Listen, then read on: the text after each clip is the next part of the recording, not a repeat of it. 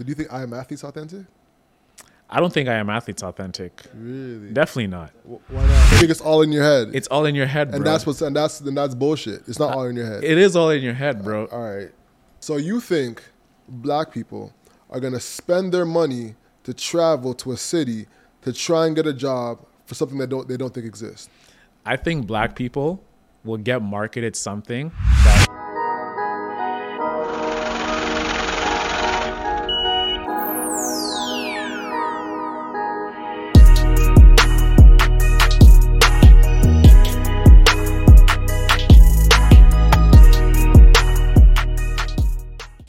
Hello and welcome to Hustle Over Everything podcast. This is a podcast where we receive stories, tips, and tactics from entrepreneurs who have done it. I'm Alex. and I'm Ono Sinde. Let's get it. Today we have a wild card. You know, we're just chopping it up. Make sure y'all get your content every week. You know what I'm saying? Um, yo, what what do you think is the most authentic brand right now? Most authentic brand. Mm. Um, hmm. This podcast is brought to you by Nyarai Cellars. If you didn't know, Nyarai Cellars is the only black owned wine company in Canada. Right now, I'm holding the Rose, the 2021 Rose bottle. This drink is amazing. I mean, it's perfect for those dishes such as seafood where you're cooking shrimp, you're having some pasta, whatever it is you're having. Grab a bottle of Nyarai Cellars, the Rose. If you're having a date night with your significant other, you know what to grab grab the Nyarai. Whatever it is, grab the Nyarai. I mean, you will not go wrong with this wine. It's perfect for everybody. If you've never drank wine, this is a great bottle for you. Or even if you're a wine expert, you're an aficionado and you drink everything. I mean, you cannot go in Nyarai. I'm telling you, this wine is really, really good. And even though I'm boosting it this hard, is because I really love drinking it and I'm someone who loves to drink wine. So whatever it is, whatever the special occasion, check on Nyarai. They have Sauvignon Blancs, they have Rieslings. I'm holding the Rosé right now. They have a wide variety of different collections of different wines you can choose from. Make sure to check them out. The link is going to be in the description. Check them out. Order a crate for yourself, or you can uh, send a gift to someone that you want to gift um, some wine to. Uh, you can't go wrong with that. So, in Nyarai Cellars, check them out. Link will be in the description. And now back to the show. It's an interesting question.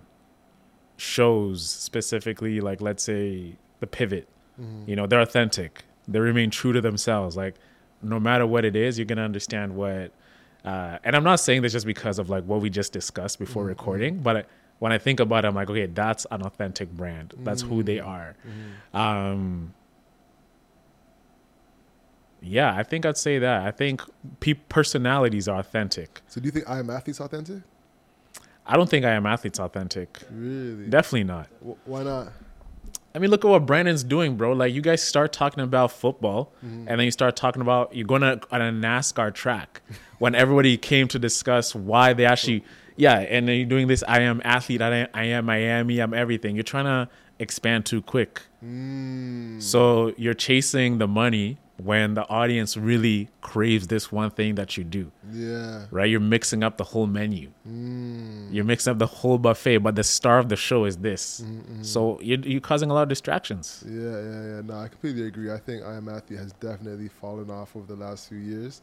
And it's tough, you know, because they were rocking at one point. Yeah, they were they had like they were the darlings of you know podcasts coming out in during the pandemic. Mm-hmm, mm-hmm, mm-hmm. So, do you think advertisers should impact how content is created? No, not at all. Hmm. But even like if you get can get banned, like for for example, should Fresh and Fit care about them getting banned off YouTube? I think they should care, but there's something called like brand equity that you have built over time to get banned on YouTube, right? Hmm. For example, they built so much brand equity by being extremely polarizing with the things that they spoke about. It was so refreshing seeing them with a group of girls around a table and having real authentic conversations around dating and um, what particular guys feel. Because when you look at guys there's there's the good guys there's the fuck boys there's the um, prim and proper guys. There's a group of different guys that you can have on the spectrum and what they did is they looked at the one avatar of men who say these things in secret but there's no platform to really talk about it. So it comes fresh and fit, right? So now they're talking about it and they're not holding back. Boom. Guys are like, wow, I found my dudes. I'm finding these guys who are talking about getting money, uh, like this, uh, whatever fresh and fit they talk about. Like, I mean, to paint what they discuss in depth, I don't have enough time, but there's a group of guys who felt what they felt. Mm-hmm. So they built an audience around that. As they got bigger and bigger and bigger, they reached the critical mass of what they can do with their audience, right? They got past a million subscribers. Mm-hmm. And now they're like, okay, how do we really take this up another notch? Can we really maximize this audience of men to the stratosphere of three, four million, whatever, which is a little bit challenging because you've kind of garnered the whole everybody knows about you who feels like that. So what you find yourself doing is inauthentically doing things that don't really resonate with why you're actually having these conversations. So you go to the extreme lengths kicking girls out. I'm like, that's a little bit excessive, mm-hmm. right? There's some guys who believe everything you're talking about, but they're like, bro, that's a little bit shady if we do that. Like she didn't even do anything and you're kicking her out. Mm. The inauthenticity starts to show, mm. right? So in that case, there's a certain points once you get to critical mass that you've really gotten the audience that you wanted, but you're trying to do things to elevate more to make more money, and that's when inauthenticity comes out. So I think a lot of brands do that. They go into certain products, certain markets that don't really resonate with the people they were serving, and they start becoming inauthentic, and that's when they lose um, fans. I can say this. Uh, I gave the Abercrombie example when we discussed it, and I said that, you know, Abercrombie was right to, you know, not sell close to uh, fat people, right? And I was like, yo, Abercrombie as a brand, it became big by being exclusive, right? It's okay to be exclusive to certain people, right? There's clothes everywhere that other people can fit, but people are trying to make Abercrombie something that it's not. So now, now Abercrombie, the brand that it was built over the past 80 years, isn't what really Abercrombie is. So me as someone who worked at Abercrombie, I'm like, damn, I love these clothes because Abercrombie's clothes right now are really, really dope. They're really fresh, really clean, a little bit more pricey than what we had before, but the Abercrombie DNA, the residue is always gonna be what it was, which was selling sex. Uh, you have these handsome dudes, beautiful girls as the marketing. As uh, and specifically white white dudes and, and girls as the marketing. There was too. also there was also other uh, after after they had the backlash. no, bro. Uh, even when I was there, they were always marketing. It was still the same archetype guy. But when you were there, it was after the backlash. You know what I'm The, saying? I got in Abercrombie at 2013. yeah. the So the, all the backlash happened in like two thou- in the early 2000s. So the ba- the backlash you're talking about was it in terms of employment or in terms of a brand image? in terms of I think it was both, and then they hired they hired that's when they hired the diversity and equity guy and stuff like that. So there was like an effort to like make some switches in there. You know what I'm saying? So they blew up and got out to all the malls and across North America by having the prim the, the prim and proper white guys. And they, they were exclusionary on purpose, and they had like class action lawsuits and stuff like that, like in the dock. And then after that, they're oh yeah, maybe we should hire a few. You know what I'm saying? And then start developing like a, a process through that. I think know. I think the issue is that um, when it comes to this diversity thing, and I think when we had this discussion before, Mm-hmm. it was that not everything everything isn't meant for everybody, right? And when I when Abercrombie back in like 2008, 2007, when it was in prominence, I used to go to Michigan all the time, right? Mm-hmm. I'll go to the malls and everything. There were black employees, right? So let's say the ratio of out of 10 employees at Abercrombie, I'd say maybe three were black, mm-hmm. right? And two of them were like light skin, and then you'd have like the dark skinned guy, but this guy's like, like, in the back or something like that? huh? Like in the back or something? Not even in. The, I, I didn't go to the back or anything, but um, they were there. They're out front. They're like D's. They're really handsome dudes and everything, right? So they had a certain aesthetic, but the majority of the employees were were white. So my thing is this: is that like you know this this conversation can go in the diversity uh, and inclusion path and whatever, but if brands want to do what their brand is going to be, let them be that, right? Hmm. If like doesn't mean you have to support it.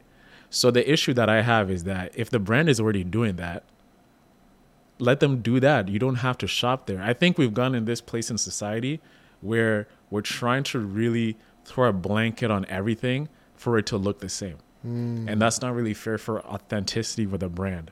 If I'm a brand and I want to serve this particular audience and I'm to exclude this audience by maybe economically upping my prices so they don't have it, I'll do that. If I want to have this certain aesthetic and market and put in these certain areas, I'm to do that.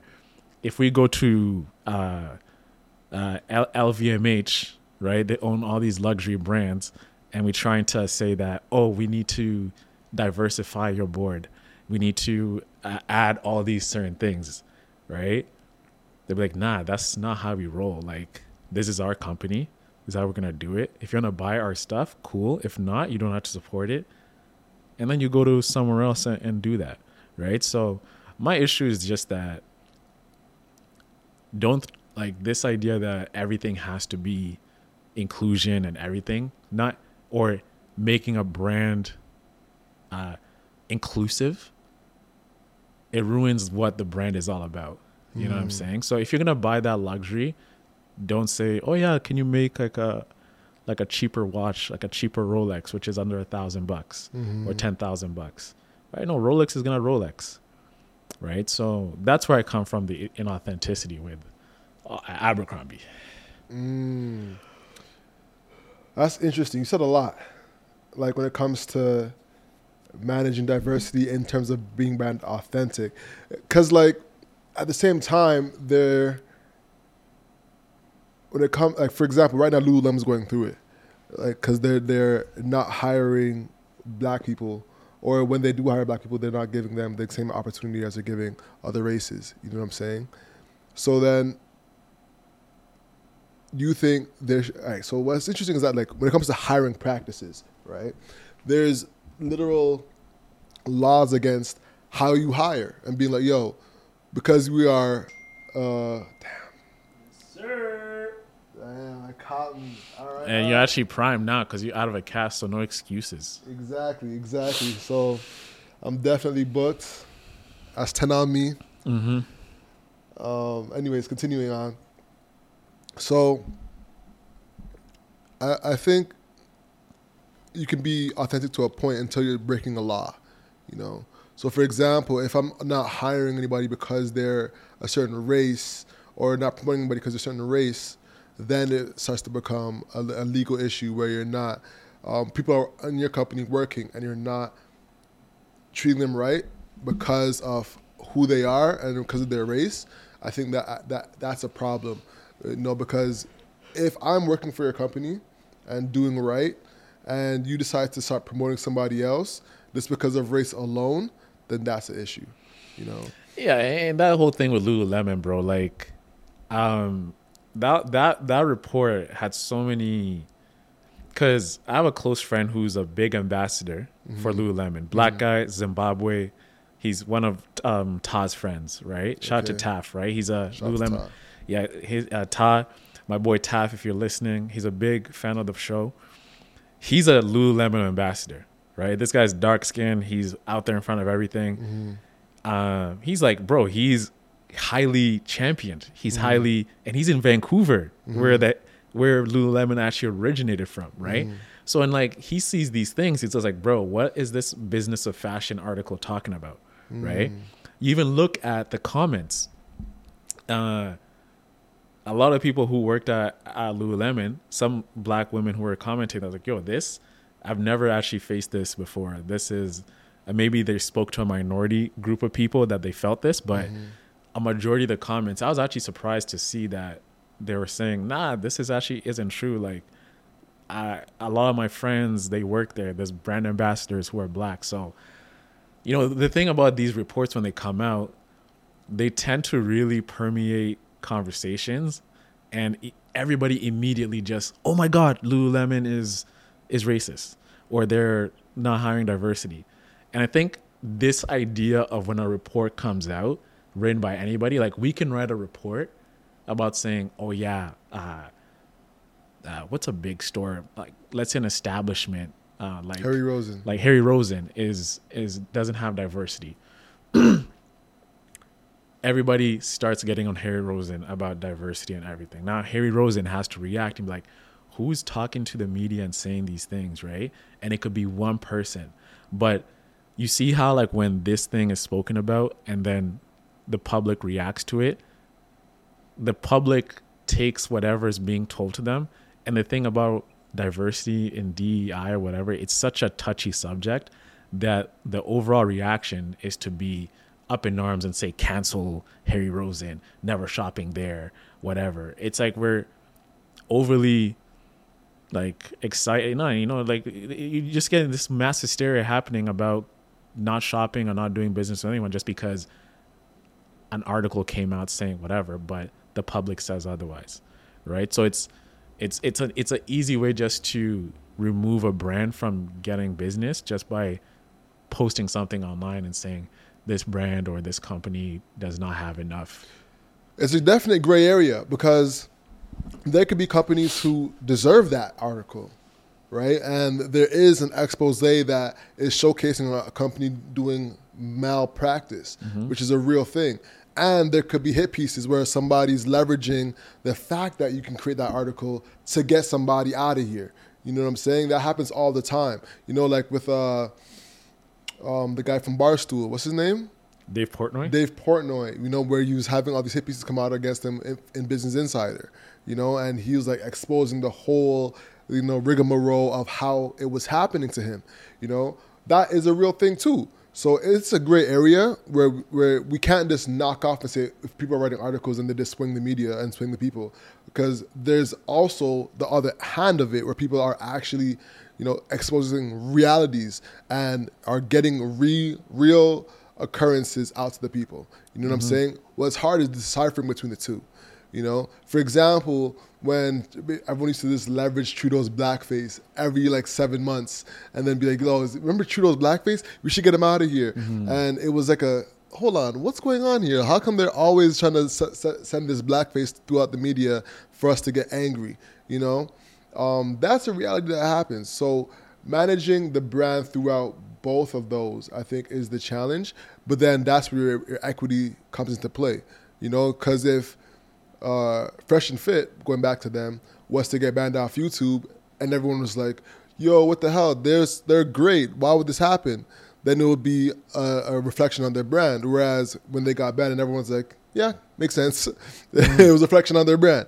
You know what I'm saying? So, like, as we create, it's important to to be cognizant of, you know, what they're putting out because it ends up, you know, being the representation of their brand. You know, so Yeah, Yeah. And, and that thing with um, the whole DEI thing and whatever, it is a very gray area.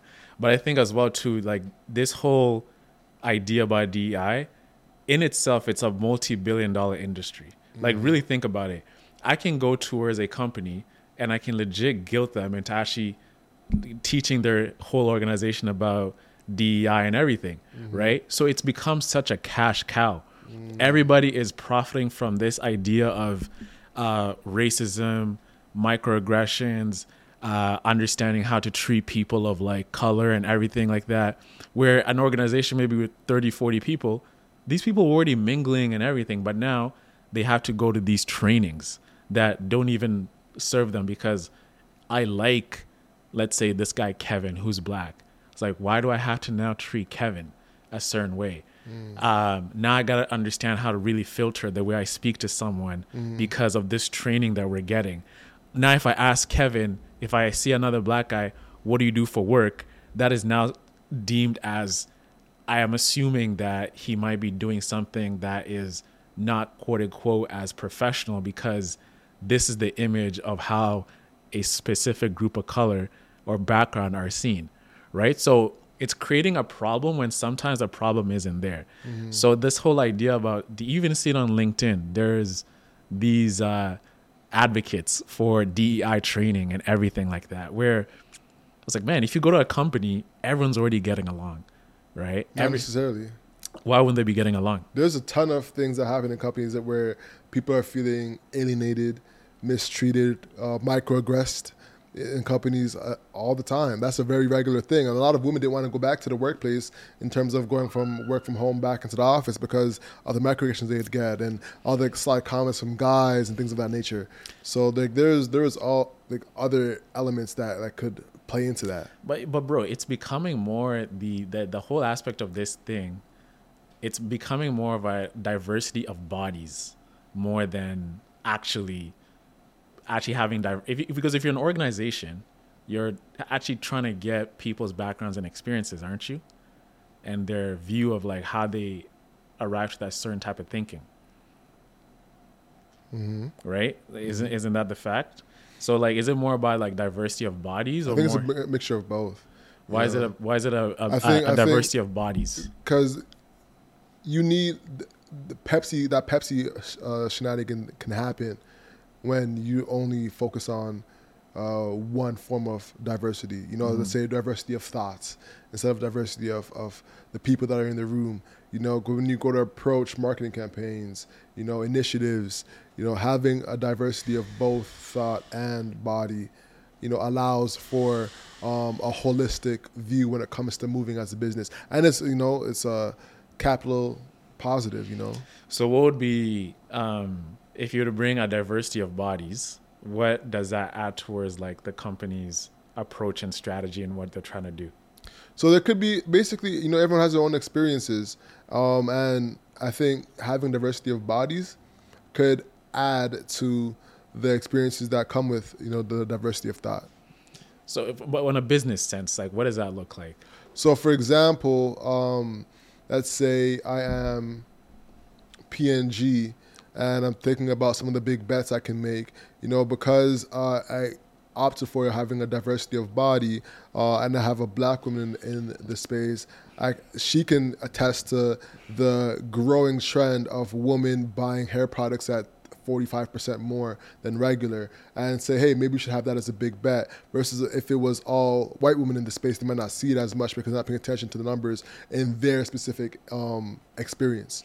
You know? So, so that in that in that way is assuming that certain groups there's like a monolith of thinking that they all fall under. Not necessarily, but there there is gaps. So it's not necessarily a monolith, but there's gaps. You know, I think to say to say that they're a monolith would mean that they all think the same. That's probably not the truth.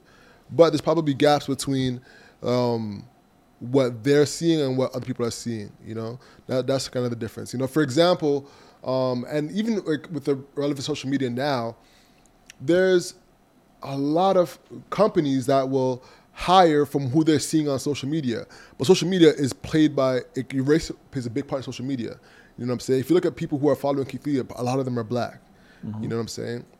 A lot of people who are following Alix Earle are white girls. Mm-hmm. So if I have a company that has predominantly white girls, the social media feeds are going to be predominantly white girls as well. So the people that they're going to go hire when it comes to marketing campaigns, probably going to be white girls too. Mm-hmm. They're not going to know as much black girls or white girl or you know brown people, black people or you know Asian people because they're not as exposed to it. So there could be a gap there. You know, so but, like but then again, bro, that goes under the assumption that like just because that chick is white, that she doesn't deal with that particular group of people. You know what I'm saying? not it's not a gap. I mean, uh, it's not an assumption. It's it's you can you, when you look at the data as a marketer. When I look at the data of who's reacting to ads, like for for our ads, when you look at like when I look at the ads I run for for clients, if I have a Spanish guy, a Spanish guy, Spanish guys usually react to it, or people who think because he's Spanish, he'll do a good job, you know. Versus when I have a a black guy and I'm doing advertising for him, a lot of people who react to that guy are black. You know what Okay. I'm saying? So so so so there is a a element of reality that happens. It's not just like pure assumption. There's a reality that happens that goes along with it when you have representation in place. So I think the appearance or maybe seeing something on like uh, a a package that shows someone that looks like you, it can do a couple of things. Okay, if it's a hair product, this is like a hair product catered towards people who are black. This is catered towards black women. Um, if it's something that has to do with like age, this is for elderly men with gray hair, Yeah. depending whatever. But to be in an organization and to say that we are going to hire more black people because they're black just just because of them being black it doesn't really make sense to me because if we're really trying to move units we want to just figure out the strategy that people understand like two black guys even though you hire them could have totally different experiences For sure. right? So the idea that they all fall under the same experience, or like an Indian person falls under the same experience, or some other group, just because you have to fill a diversity and inclusion quota, to me, that's where it falls short. Because you have a lot of people in these organizations who do have uh, a certain type of thing. You can have an Indian guy, let's say Armin, right? He grew up around uh, a, a group of like black people. He can have that thinking, hey, listen, I know that this just just by understanding this, having this thinking and having working in these different fields, that this could this could work, right? So that diversity is actually taking power away from everybody because it's making let's say white people think that they have no capability of thinking what's best for a particular group that is backed by research and actually understanding and interacting with that group of people that at first instance they're going to think like a white person if they're trying to service this particular archetype and then for black people, it's also a disservice because it tells them that all of you guys are the same, no matter where you grew up, where you went to school, or where you actually came from, that all of you guys have the same experience now. So we need to fill it up with the bodies of people like that. Mm. Right? Because if we're going by bodies, we're going by specific image of we want more black people to make this place feel inclusive right? But this is a place of business, right? We're thinking about how we could actually increase this whole thing to make more money.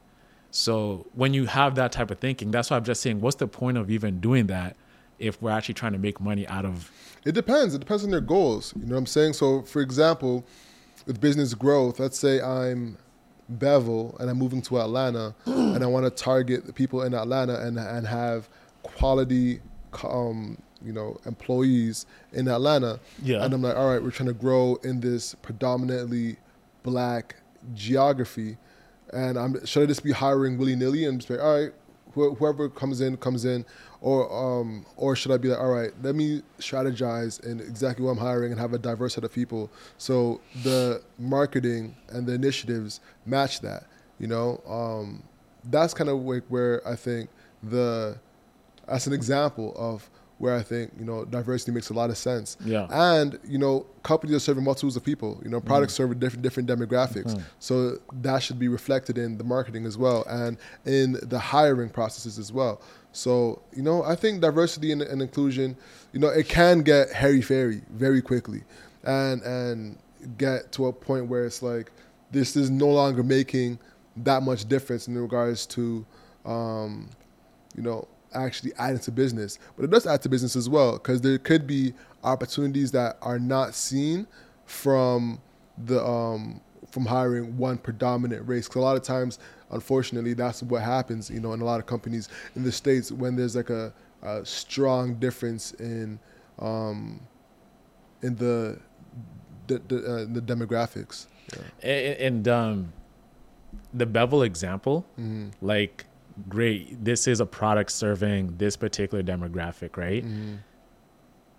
the bevel team had it just didn't have black people too it Mm-hmm. had white people it had brown people it had a mixed bag of people even Yeah. the cmo was uh, a brown lady that she that tristan hired at the time so my point is this is that i think we're talking about the inauthenticity of different companies utilizing DEI as a way of just, hey, we have to do this. And they don't really believe in it. And it doesn't really make a difference. Right. So that is what I'm trying to say is that Yeah. it's becoming pointless when companies already within, even people within those groups, they're already working well together. Right. They're already hired there because, wow, like we appreciate your experience. We mm-hmm. actually do love what you do. Why do we need now? We already have these people. Now, why do we need to train them on DEI Oh, again? Got right? you, got you. There's a bit of a shakedown that's happening. It's it's, it's, It's a bit of a shakedown, shakedown. where where like it's like, no, it doesn't matter what you have already. You're gonna get this DEI, DEI right? training. and then they they get called racist, and they're actually like being told that you don't care about people of color, you don't want to hire, and I just think this whole like you know diversity, uh, inclusion dichotomy of things of just like operating in that, it's becoming even our group of people. It's such a money grab. It's become such a big money grab where if you go and guilt these companies, they're gonna hire you, and maybe that training isn't really needed. You know, Got you. So here's the thing: it's a gray area because you don't know which companies do need it, which companies don't.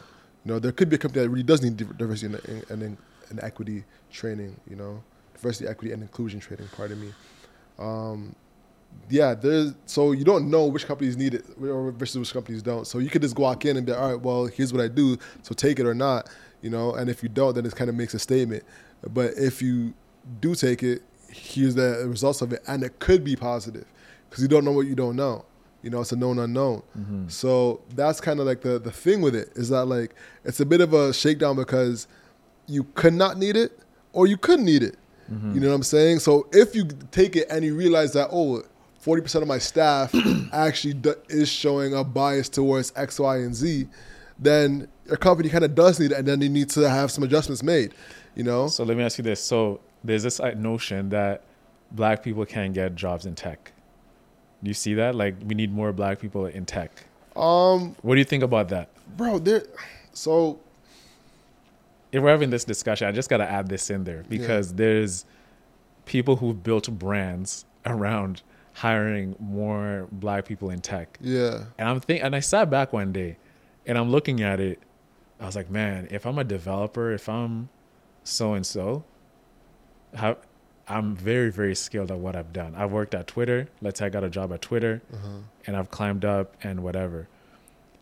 Is do they discriminate against talent that now this whole idea that because I've worked in tech with many organizations mm-hmm. and it was not uh, hard for me to get a job. Mm-hmm. You know so like just to see this whole brand building of these trainings and this whole notion of pushing people towards and shaking them down where they're already hiring people they're already hiring people from all backgrounds it, that's where it just becomes like even brand building in terms of like personalities. I'm like man how much more is this going to be keep being pushed where it's actually okay we don't need to do this anymore because these com- it's if you're good you're good. Mm-hmm. Right? And this is kind of going back to what we discussed about the whole affirmative action thing. I don't even know how we got here but this is what i'm observing is this whole brand building around yeah get more you know people of color in tech people in color in tech i was like i was like man when has there been a challenge to get a job in tech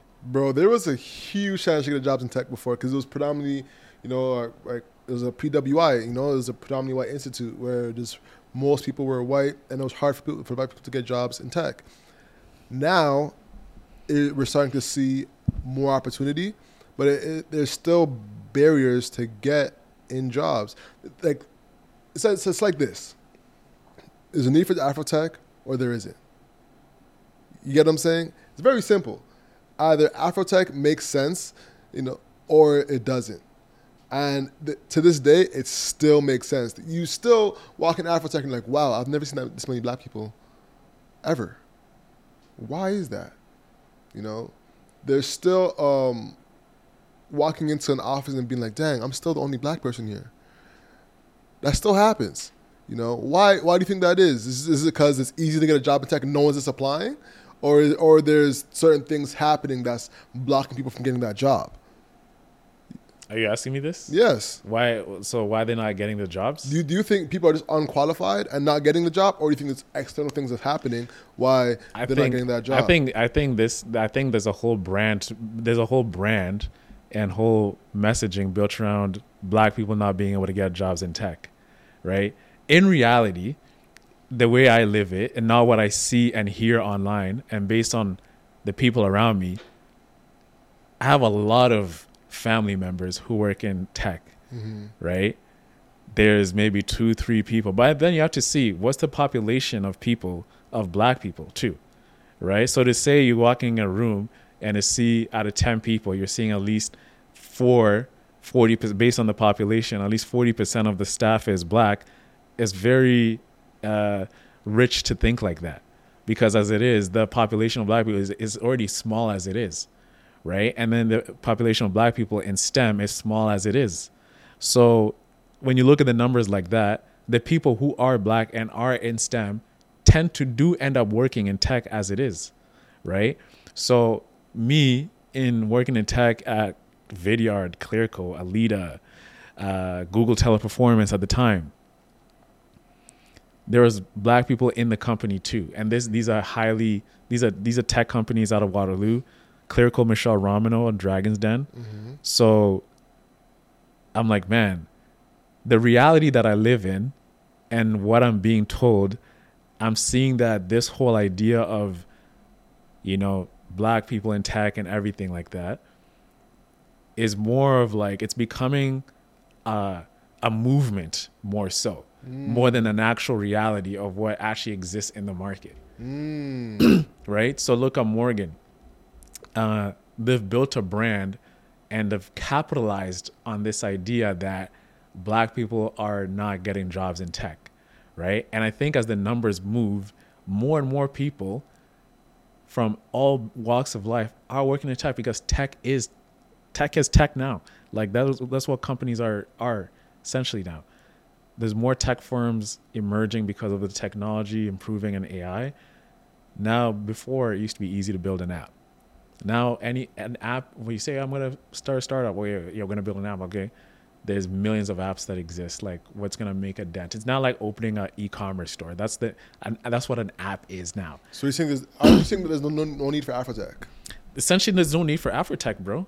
Hmm. There's no like there's no need for Afrotech, right? It is a it, it- for for what it serves as a place for job seekers, right? I think the essence of what do you mean? It's easy to get a job. it is easy to get a job, right? So So then- so, what what I'm saying is that it's it's it's uh it, you can take any conference and look at um a collision web summit right you can go there and network and get a job like we can go there with our experience and network and shake hands and we'll get opportunities mm-hmm.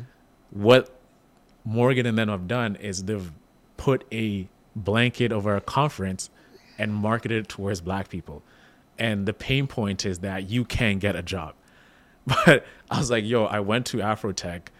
I came out of Afrotech. I applied to Vidyard, you know, Clearco. I got these gigs without the need of or help of an Afrotech to help me get it. You know, so is it a pill or is it a vitamin? This type of conference. That's my issue. It's the branding that has been sold to us to feel as if that us as we as good as we could be, there is still a challenge that you'll face in getting a job. That's the marketing towards me. But the reality I live in, I've never felt that friction towards getting there. So that's mm-hmm. what I'm feeling like. And they've built a business around it, right? A for profit business around it.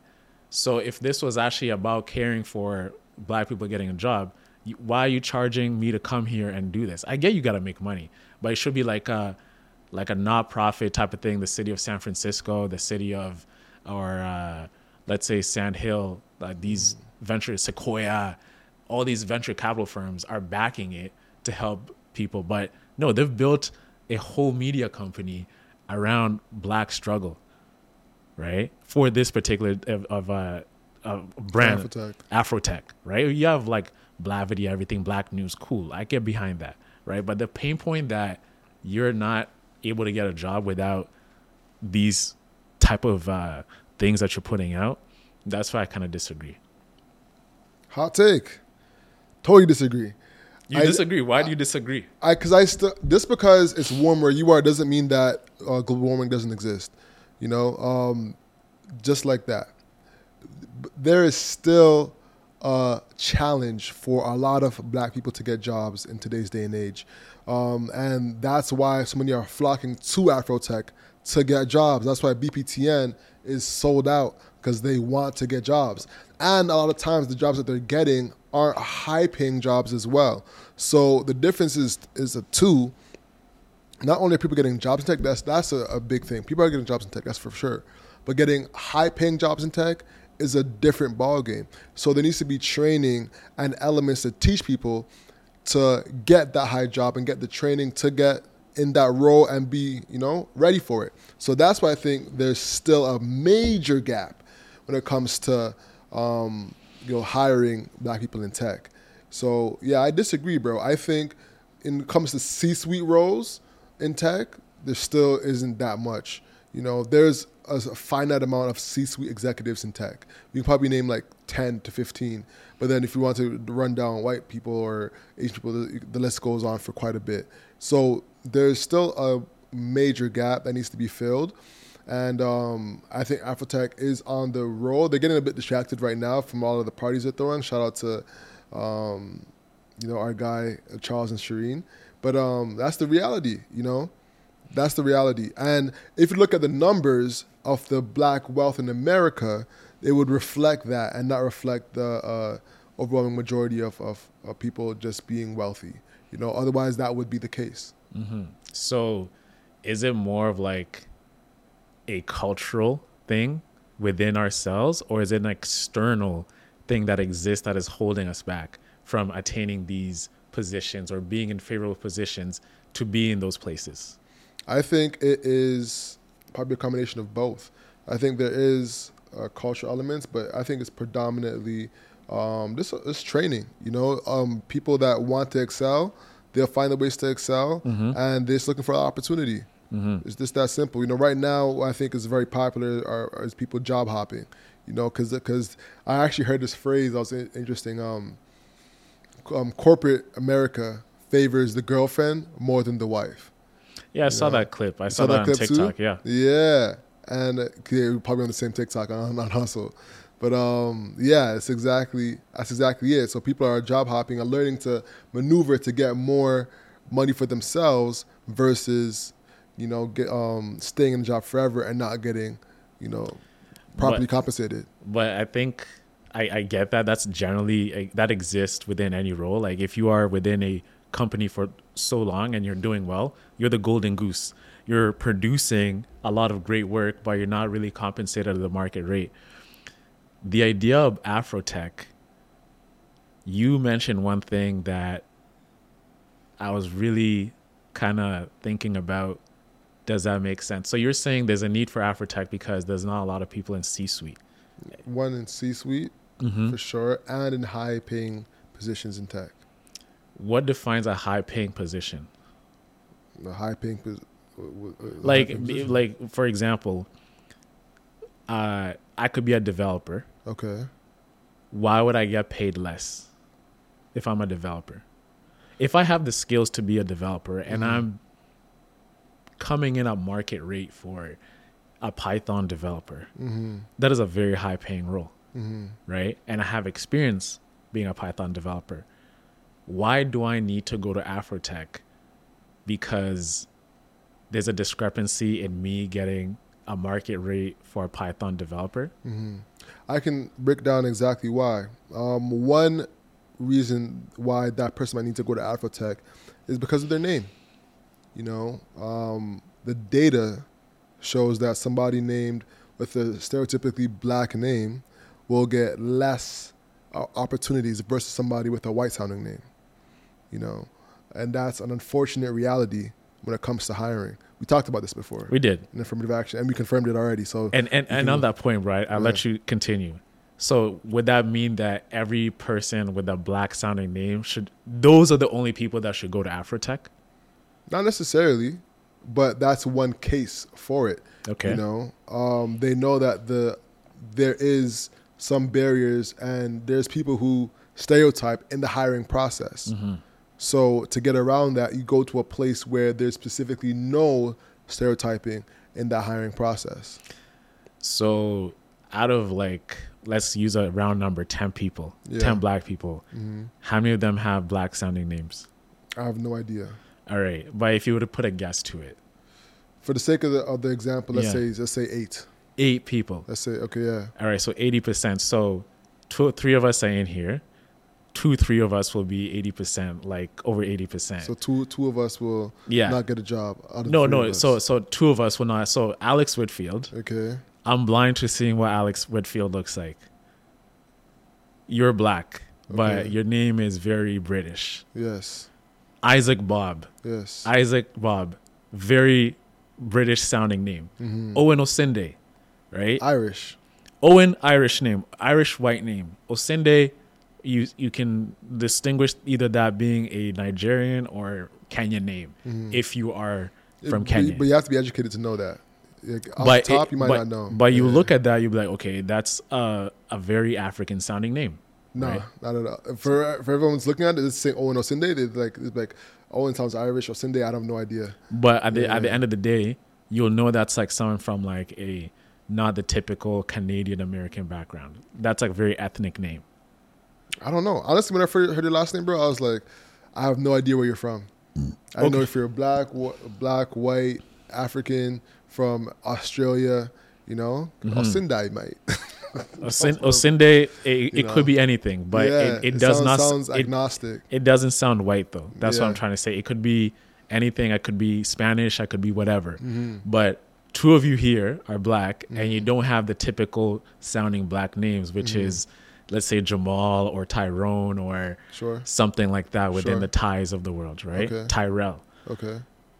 So that's what I'm trying to say here. Even in our own space right here, look at even our boy Kyle. Okay. He's black, doesn't have a black sounding name. Okay. Uh, which other people? What are you getting at? What I'm trying to get at is that you're saying that the, these That's just one example of a barrier. okay, You know so but the barrier of like it's such a small That's not true. drop. That's not true. That's not true. If you, th- if you think about going to America, there's a huge percentage of, of black people with black sounding names as an example to this point. But there's other aspects of it. This could be people just looking at you and, and come to conclusions. That's reality too. You know, there's people who stereotype, unfortunately, in this day and age, against black people, and it's an unfortunate reality. You know, So in that in that argument now, do we stereotype against other races? yes, So does that mean are we trying to eliminate stereotypes altogether towards black people? yes. Like is is our struggle in stereotypes a lot higher than other groups? I think they they could be negative. So they might be think, oh, this is a very complex role, so a black person not, might not be as suited for it in some people's some people's messed up minds. You know, that could be an example of some people jumping to jump to conclusions. So so within that line of thinking, Yeah, would it be fair for other groups of people who have certain stereotypes a- amongst them to also set up their own type of conferences to also eliminate those stereotypes that and those exist. All right. So if let's say uh, a white conference happened, right? It's like okay, this is like it, it, let's say whatever name you want to put it, but it's towards celebrating like a Caucasian type of uh, group of people from a particular background. Uh-huh. Is that okay for them to do? Do they face barriers? I don't know, but they they do face I stereotypes. think I feel like it is trolling for the argument. I'm not trolling. I'm I'm just so, trying. so I'm you trying. think you think that there's um, a, a case for a Caucasian tech? Sure. If if we're if because what I'm saying is what what the barriers that we think exist for us, Yeah, I think they're you think it's all in your head, it's all in your head, bro. and that's what's and that's and that's bullshit. It's not all in your head. it is all in your head, bro. All right.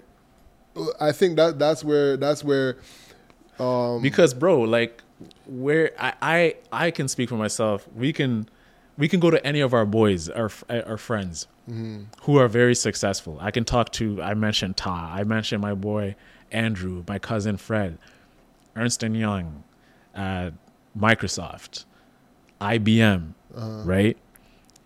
What these guys went to school, got their masters, uh-huh, performed well in school, uh-huh.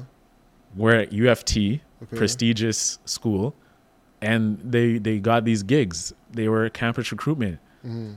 What barriers are they facing, bro? So listen, that is one sect of guy. There's a whole other sect of, of people that uh, have barriers when it comes to getting jobs. You know, what what was their brought up see like? You know, did they grow up in two parent households? Did they grow up in single parent households? Were they, did they grow up in the hood? Did they have opportunities to um, properly, you know, get educated? So what if they weren't educated? What if they didn't go to Ivy League schools or good schools? So did, are they facing barriers? There's people who didn't have that same that same type of life that still want to get jobs and still progress forward and get into Ernst Young.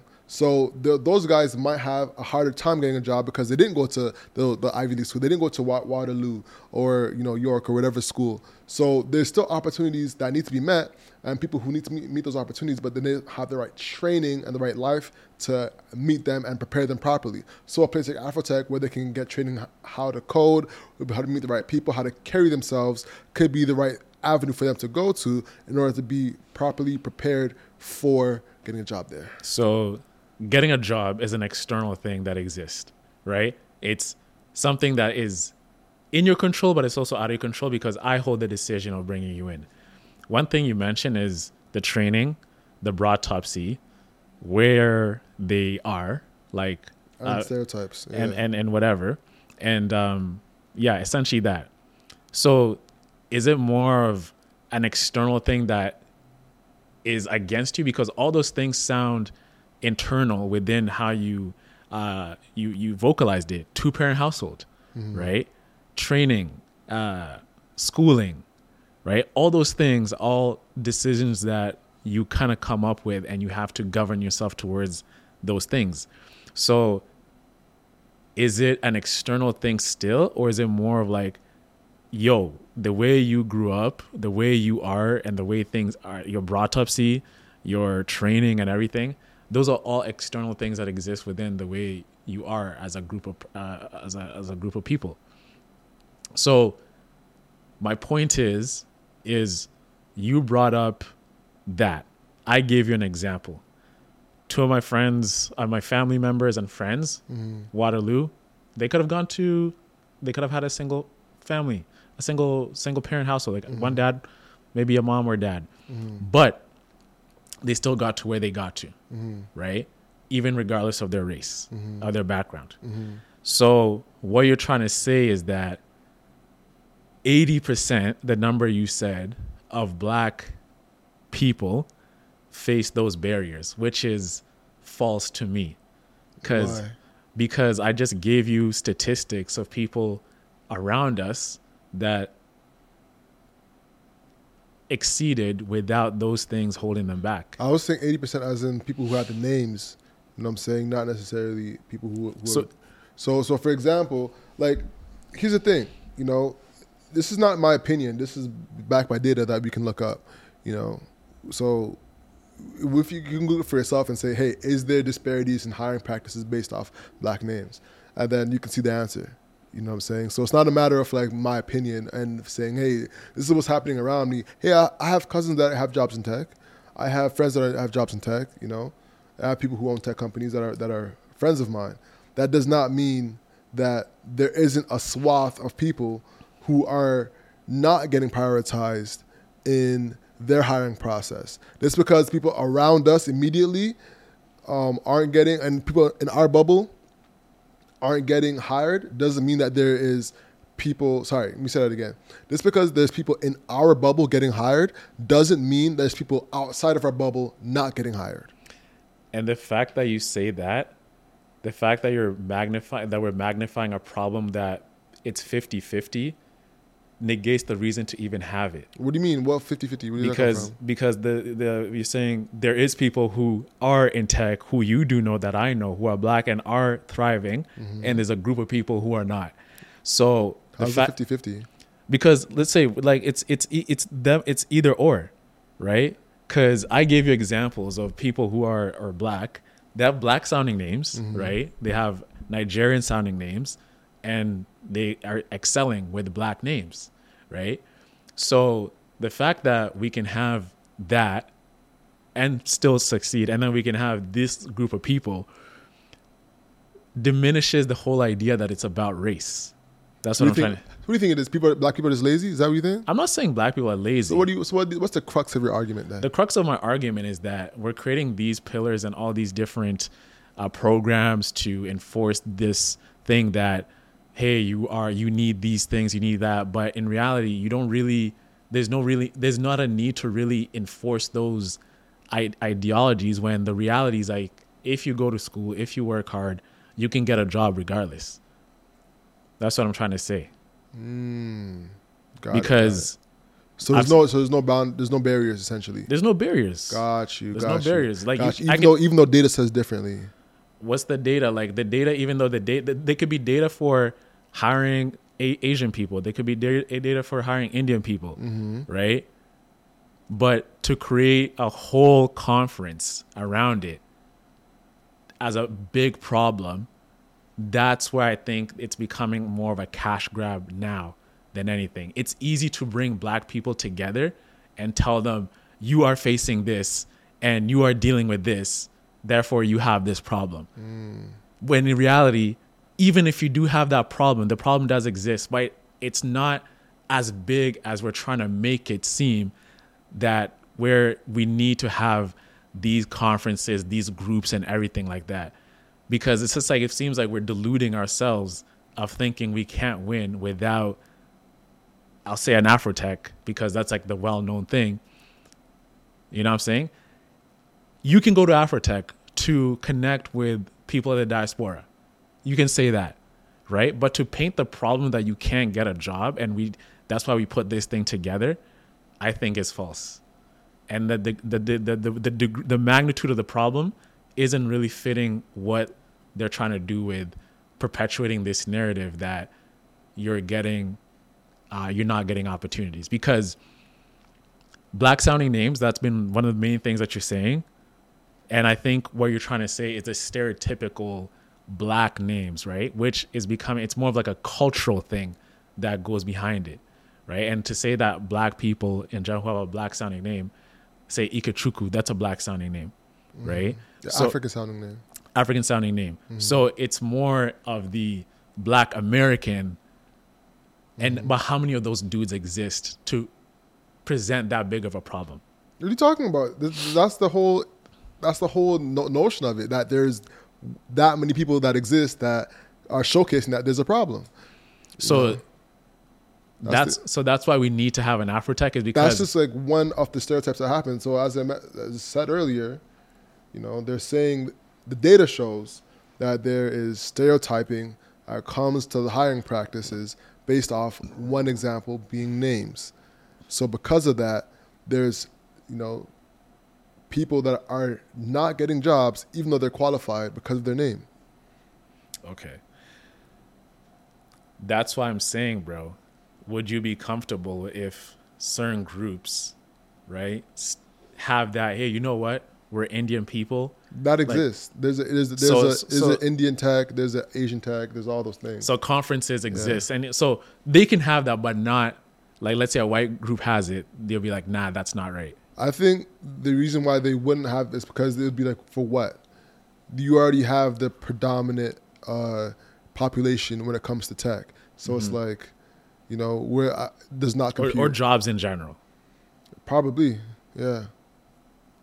Huh? That's So- interesting. So I think that's where people are coming from. But the pendulum might swing. You know, there might be a, a Caucasian tech that comes in, in 2030 or something like that. But only only only God will tell. So to summarize, you think there's there needs to be an Afrotech because of there's guys and girls with with black sounding names who struggle to get jobs, and even though the, the As one of the issues, the one of the barriers that eh, comes. to if for this argument's sake, right? Because I don't think you got to mention at least another, let's say, two points to really round out your argument that the the problem should be um, mag- should be magnified like this. What are the two other points apart from the black sounding names that we need to continue this perpetual problem that if you're black, you can't get a job in tech? It's not that you can't. It's that there's barriers. You know, But, it's but like bro, what what barriers though? Like I just I just told I just mentioned Okay, one, so- which is black sounding names as as a, as one. Um, you know, looking at judging a book by its cover is another one. You know, there's times where people will look at you and, and make assumptions based off where you live, for example. Like for I brought, about the example in, in uh, our um, affirmative action episode where I mentioned that I was from Malvern and immediately was written off in the in a job interview. You know what I'm saying? And that's that, and that was a reality. So I can only imagine if somebody's from Southside Chicago and is trying to get a job in tech and they're like, "Where you from? You're from where?" Um, thank you for coming.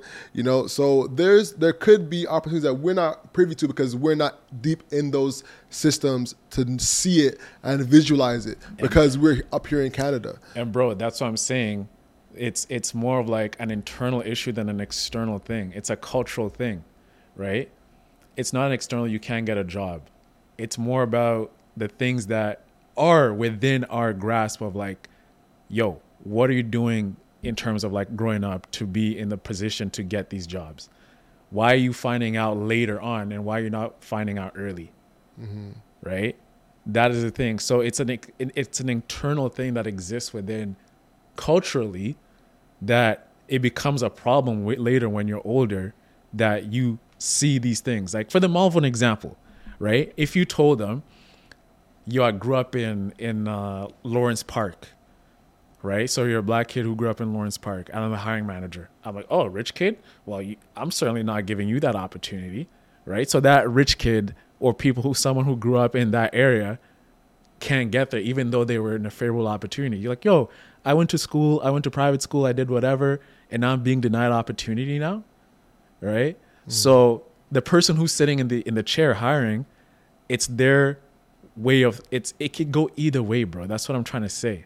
Well, you think people are going to hire more for people? You think they're going to deny people from the hood versus in the good neighborhood? Do you think they're gonna, it's going to go either way in an equal in the equal percentage? It de- bro, it depends. If you're the hood is very um, general, right? So you say, I, I, hey, look, I grew up in South Side of Chicago, right? That's where my family is. I went to University of um, Illinois. Mm. I graduated with a degree in computer science. I worked late night hours to put myself through school. I graduated in five and a half years, but I still got my degree in computer science. Mm-hmm. I did all I can to take internships. I built site projects. All right. So now you're, you're moving the goalpost. I'm not moving. The, That's exactly what we do because we were because we just mentioned of of having the exact thing of hey we're from this neighborhood. But, Hold on, nope. But dog, nope. The south, no, south side no, of Chicago, bro. No, no, no. I specifically mentioned in the interview where I mentioned where I was from. I got written off. So so that was before, and that was before mentioning all of the schooling. So I'm saying in the one instance of mentioning where you're from and versus mentioning where you grew up, as in Lawrence Park, which is a rich neighborhood, versus Malvern, a poor area. Not in terms of uh, what school you went to and how you get good grades. I was, ta- I was talking about the one the one factor of the neighborhood. That's it. Okay. So let me ask you this then. What's up? Why am I in a job interview if I don't have the qualifications yet? I wasn't saying I was saying the the reaction of getting written off based off of the neighborhood that they grew up in. So in that matter, we go through the whole interview. I'm like, oh, Alex, uh, where did you grow up? I was like, oh, I went to the south side of Chicago. I grew up in the south side of Chicago. Yeah. So you have seen. Let's say I go back to the example I gave you. I did everything I could. I gave you all my credentials. Mm-hmm. Then you hear South of Chicago. So this interview person is just gonna write you off. That's that that happens. That happened to me. How many times has that happened to you? Once is enough. Once is enough to cause once a whole problem. Once is enough to. Right, if, if it happens to me once, in a job in a job experience, uh huh, that's more than enough times. Okay, just one time. One time is more than enough. All right. Period. So so what does to, that mean to, now? To, so, so now that it happened once, what do you do moving forward now? I still progress forward. Yeah. Don't get me wrong. Okay. But if it happens to me, that means it could happen to somebody else. Okay. So if it's happening to other people, that means that there could be a systemic problem when it comes to hiring and judgment when it comes to hiring people, especially people of color. That's that's the that's the thing. So hold up. So you can the the the crux of the argument is saying that there's no barriers of entry when mm-hmm. it comes to jobs versus there is barrier of entry to, to, when it comes to jobs. Listen, when it comes to hiring, people have biases. It's just the reality of life. So if the predominant population is a specific race, then there's going to be biases that come with that. So having opportunities to negate those biases are helpful to the people that are being um, stereotyped in this example or in reality. Point blank, period, bro. All right, so Let's work towards wrapping up. You got to I, wrap up. I just want to reiterate what you said. Just the fact that you grew up in Malvern, just the, Malvern, yeah. Malvern, immediately disqualification. On one time, that that's that's an issue that happened to you. So it's not even a race thing now; it's become a location thing, like where you grew up, like Uh, Southside gonna- Chicago. No, it's going to be a bit of both because they're going to look at you and think a black person from, and not going to think white person from. Okay, so if it's an So- Indian guy in Malvern, what what about that? I'm not sure, bro, because it's not my experience. So okay, so, so, on. that So- experience, bro. Then if yeah. it's just like you, one time, you well, got after that, you think I'm going to mention it again? So- so, bro, I'm not gonna, I'm not gonna be like, yeah. Well, this- this- since since last time I got, I got denied a job. Let me bring it up again in the next job interview. No, I'm gonna keep that shit, But shit in my back pocket. but dog, if you said it. if you said this five times and it became a place of using it to disqualify you, but who would mention it five times? It happens once. You're gonna learn. Hey, that happened. but- I'm not gonna do it again. but bro, when you look at data and you look at one cause and now you're basing everything now off that one cause, that means it's actually like what you know when you look like I'm just confused, bro, because it happened one time and you're like, okay, that's the reason I didn't get it. That's because I grew up in Malvern. That's an internal thing that you're internalizing. Definitely not. So, so Definitely bro, not. That's an assumption. Say, say, say. So that's an assumption. So you're making an assumption to say. No, I'm saying you're making an assumption of what I experienced. So, but you're bro- validating my what what I went through because you went there in the room to, to see her reaction to me saying where I'm from. Uh-huh. You're just judging off and saying because I haven't been there, I, I assume that I would only. Uh, estimate me not getting a job based off of where I'm from. No, I saw her reaction and Uh-huh. I saw the the wheels turning in her head to say, yeah, this guy is not it. Versus looking at me and judging. Um, versus my experience from being a graduate in fashion, for example, in this job interview that I was in. So this is like something that happened to you one Mm-hmm. time, and now it should be a problem that is being used to say that all the Alexes in the world and they say Malvern. No, So bro, what, so what do you what do you what do you what, are we arguing here? Because one thing you're saying Malvern. No. I'm saying I'm saying my I'm saying the data that I see, I can relate to it because I have had a similar experience in my life. one time. What time is more than enough? If you get if someone walks up to you and says nigga and punches you in the face, one time is more than enough. that that is that is an extreme. But you're saying, yeah, I, I I grew up in Malvern, and that's because. So, bro, it's not even like you grew up in Malvern. If she didn't want to hire you because you're black, she didn't want to hire you. like I said, if you were there, you would exp- you would see the reaction on her face, Mm-hmm.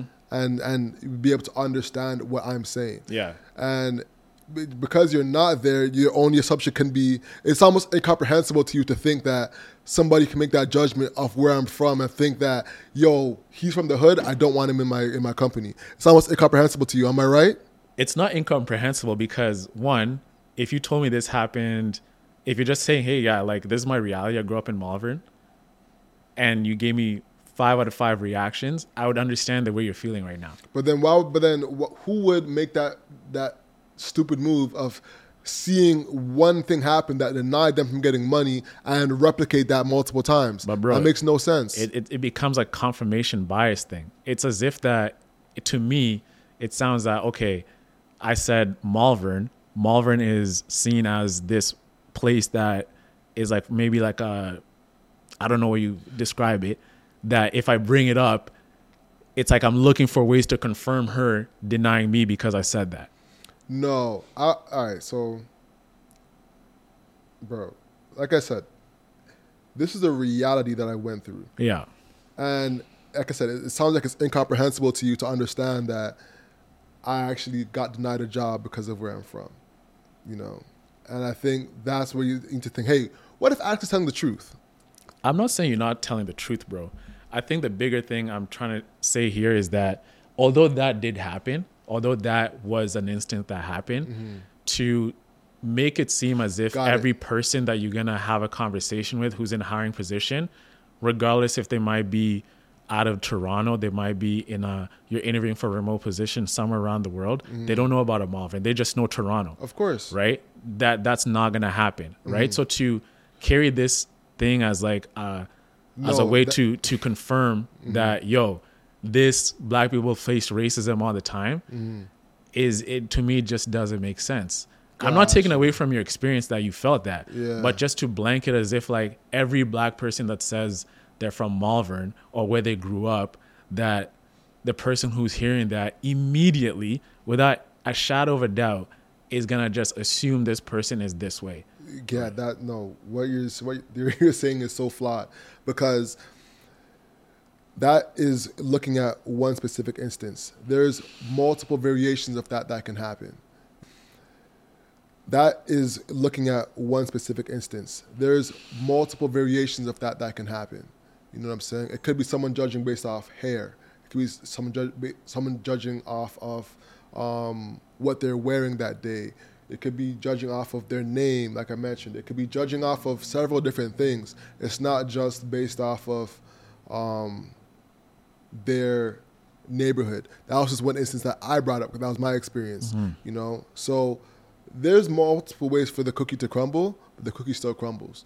Um, and the front like it doesn't happen. Don't get me wrong. You can still bake a cookie with what you have, but that doesn't mean that the cookie doesn't crumble in this experience. So that's the reality of it, bro. The data backs that up.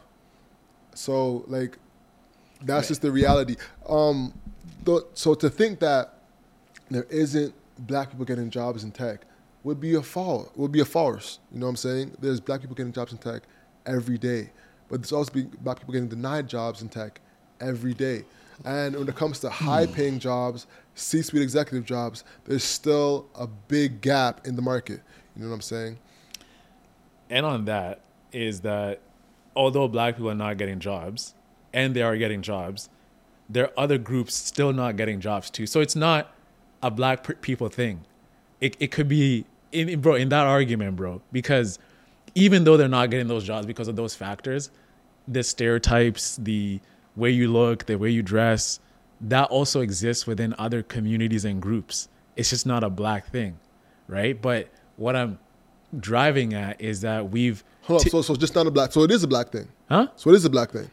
I'm just saying it does exist. does- it does exist. But to ex- exacerbate it as if it's like a major problem Mm-hmm. and utilizing every confirmation bias to say that that happened because So of why would people go there? You think this is marketing? Is what you're saying? that's what it is. Got you. it's it's got it's you, it's it's become a cash cow. Got you. This whole thing So- about so- diversity and, tra- and and and job hunting because you can't get a job in tech because you're black. So you think black people are gonna spend their money to travel to a city to try and get a job for something that don't they don't think exists?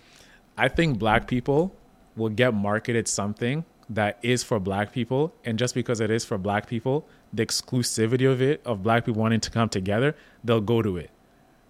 Right? Anything you do to market towards black people, they'll they'll they'll get it. This whole thing about financial, uh, look look at what EYL is doing. They're taking financial education, they've marketed towards black people, and I said this in a couple of pods before. It's not like you did not know about investing it's not like you did not know about this and say, yo, we didn't know about these things mm-hmm. as if it was gate kept. No, internally, culturally, you were not really bringing these things up in the household. Mm-hmm. So it's an internal thing, it's a group thing. Mm-hmm. And we're marketing as if that there's someone out there who's denying us these things, right? Before Afrotech existed, black people were still getting jobs in tech. What they noticed is that, whoa, there's this problem that exists, and there's like a way we can create a brand around it mm. to bring black people together but make it positive. positive and we can utilize history we can utilize everything to really prove our our point and we can make money out of it right and there's never been anything like that before other than like BET or BT and other state there's Black enterprise. Black Enterprise one, right? So you look at that, you're like, man, this is kind of an outdated thing. The new generation doesn't get it. Let's create something that resonates with the younger audience, mm-hmm. that's more fun, that's more edgy, and let's now create this thing. And what's the problem we're selling is that, yes, white people are taking over tech, but if we look at closer numbers, how many kids are taking these STEM classes?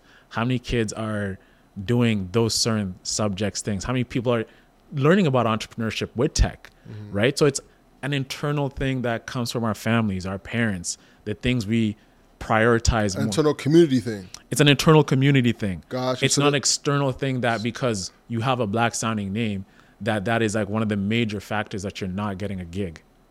even though data shows that. So then there should be events for like the community to come together for them to like network and figure out how to train each other so we can get jobs in, in tech. You can do that, right? Like, but like kind of like Afrotech.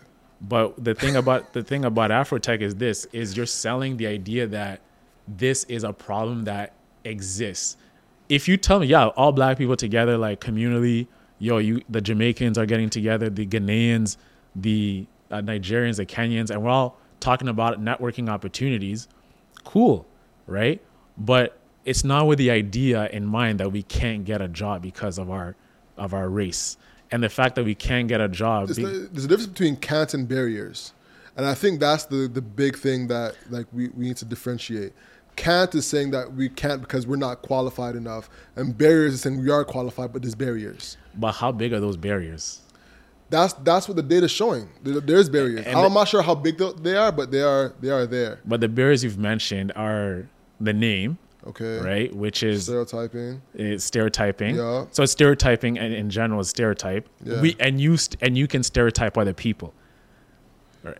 We're focusing on black people getting stereotyped. But yes, but if stereotyping is a thing, stereotype exists in multiple ways. We do it For sure. as a Women way of get stereotyped, other people get stereotyped. stereotype. Sure. Exactly. So if that's the argument, like it should it should be because I'll see a Chinese name. I was like, oh, I don't want that. Oh, I see an Indian name. Oh, I don't want a uh, an But- Indian person. That's why there's there's Indians. That's why there's women in tech conferences. There's all there's people that have conferences for their barriers.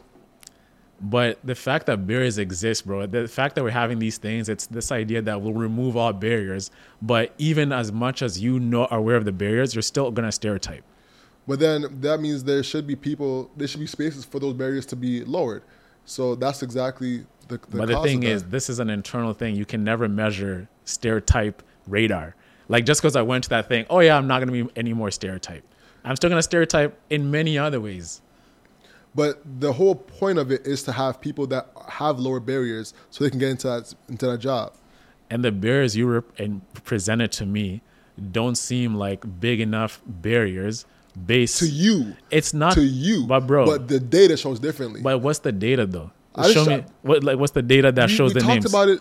I can bring it. I'll bring it up in in, in the in the pod so people can can okay, uh, listen bring to it, it. bring it up. But the data was there. We brought it up last time, and I, and I presented it to you, and that was irrefutable from a reputable source. okay, you know? So, but the thing, the what the data says and what we actually know ourselves.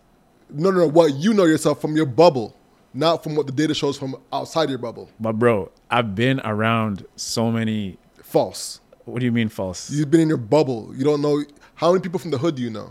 so, so this is the hood problem then. Not necessarily. It's not a black that's problem. One. That's just one population. Bro, it sounds it's a hood problem. It's a it's a it's an economical thing. It is an economical thing. Uh, The hood For thing, sure, right? Not so it's not like a hood thing, but it's an economical thing. For example, there could be a lot of lower middle class people, but it's not not necessarily hood, but not necessarily rich either. So it's like a, a multi-unit economical thing. So, you bro, man, multi-level, not it, unit. it seems like it's a it's not a black person thing then because It's a both thing because it could be economics plus race. but I just showed you even my bubble that even though I exist as as you say my bubble and I'm black too Uh-huh. that not even that that's the, my problem I should still believe that's my problem Well, the data shows it. If the data didn't, then you could be like, well, here's the data, you know, and my experience. But if the people who have the data and experience are saying, hey, there's a kind of a problem here, and they're saying, well, in my bubble, that doesn't exist, then clearly, bro, so, and and the thing is the fact that I can say that right proves what I'm trying to say is that even though that data exists and there's multiple people who maybe they're not by my bubble that they grew up in Toronto and still doing well that you can still get ahead without facing these barriers every single day 100%. Ladies and gentlemen, I want to get your opinion on it. Make sure you like, comment, and subscribe to the video.